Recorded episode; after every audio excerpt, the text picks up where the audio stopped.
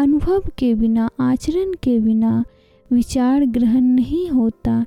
इसीलिए सेवा की क्रिया चाहिए और सेवा करते हुए नित्य निरंतर चित्त को धोते रहना चाहिए। मनुष्य को सेवा करते करते इच्छा होती है कि सेवा अच्छी होगी, अगर व्यवस्था होगी। फिर लगता है कि यदि मेरे हाथ में व्यवस्था होगी तो अच्छी सेवा होगी। सेवा के ज़रिए सत्ता प्राप्त करना और सत्ता के ज़रिए सेवा, यह एक बड़ा चक्र है। सेवा के लिए व्यवस्था और व्यवस्था के लिए सत्ता में लोग पहुँचते हैं। इससे उल्टा सेवा करते करते भक्ति प्राप्त करके निरहंकारिता पैदा होना और फिर उसमें से मुक्ति पाना।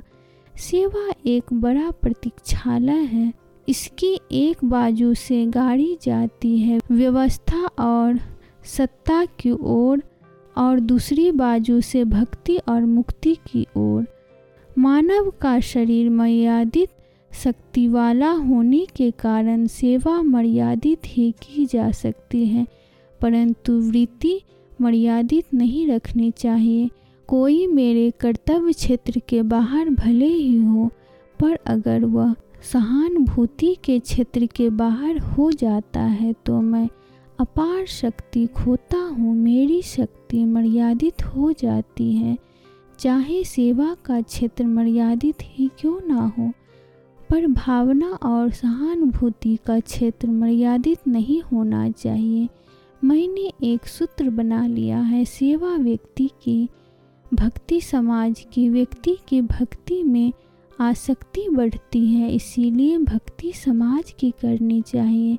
सेवा प्रत्यक्ष वस्तु की ही हो सकती है, अप्रत्यक्ष वस्तु की नहीं। समाज अप्रत्यक्ष अव्यक्त का निर्गुण वस्तु है।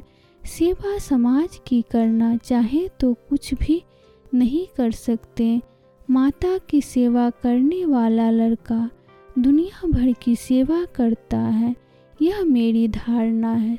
समाज की या सर्वजन की हम भक्ति कर सकते हैं। प्रत्यक्ष सेवा हम अपनी ताकत के अनुसार कुछ व्यक्तियों की ही कर सकते हैं।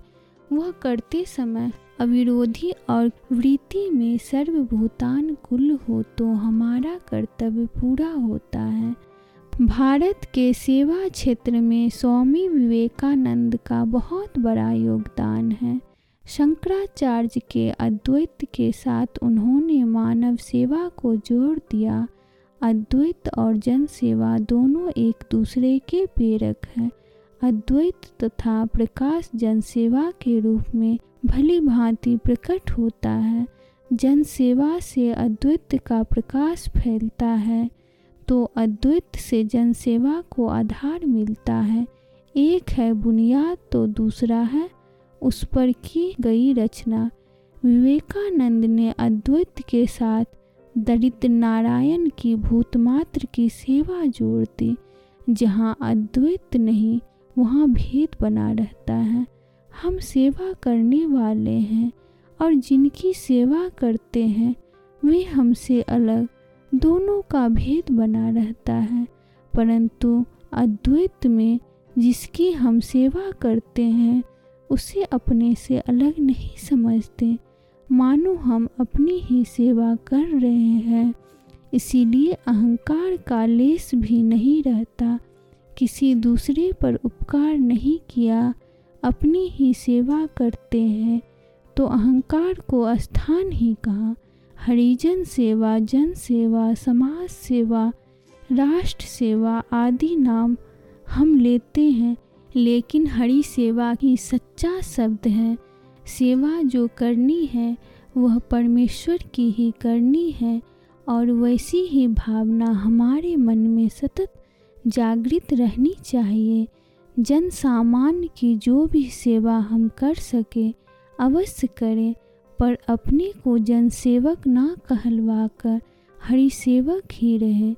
कोई भी सेवा हरि भावना से भावित होगी तभी वह हरि सेवा सिद्ध होगी अन्यथा वह अनेक प्रकार के राग दोष आसक्ति या पक्षपात में परिवर्तित हो सकती है। केवल व्यक्तिगत स्वार्थी जीवन की अपेक्षा जनसेवा के जीवन में भले ही चिंतन की लंबाई चौड़ाई बढ़ जाए, लेकिन गहराई भी बढ़ेगी। ऐसी बात नहीं, इसीलिए हाथ पैरों को जनसेवा में लगाए रखते हुए चित्त को हरि में लगाना श्रेष्ठकर है। विश्व भर में परमात्मा है यह समझकर निरपेक्ष भाव से भूतमात्र की और विशेषकर मानवों की सेवा करना भक्ति है। अव्यक्त भगवान के विश्व रूप में अवतरित हुआ है। यह विश्व विश्वेश्वर का आकार है। अतः हमारा कर्तव्य है कि हम भूतमात्र की सेवा करें। हम नदी, पर्वत, सूरज, तारिकाएँ, नक्षत्र, गाय आदि का आदर करते हैं, परंतु मनुष्य का अपमान करते हैं। पर्वत, नदी से राग द्वेष नहीं हो सकता, किंतु मनुष्य मनुष्य के संबंध में राग द्वेष, अहंकार, आसक्ति आदि भाव पैदा होते हैं। अतः वही साधना का क्षेत्र है।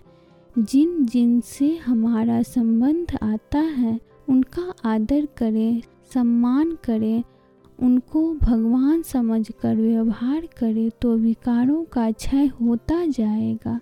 बाकी भगवान जब मानव रूप लेता है, तब लोग उसे पहचानते नहीं। उस मानव रूप साकार के अपमान से निराकार का अपमान होता है।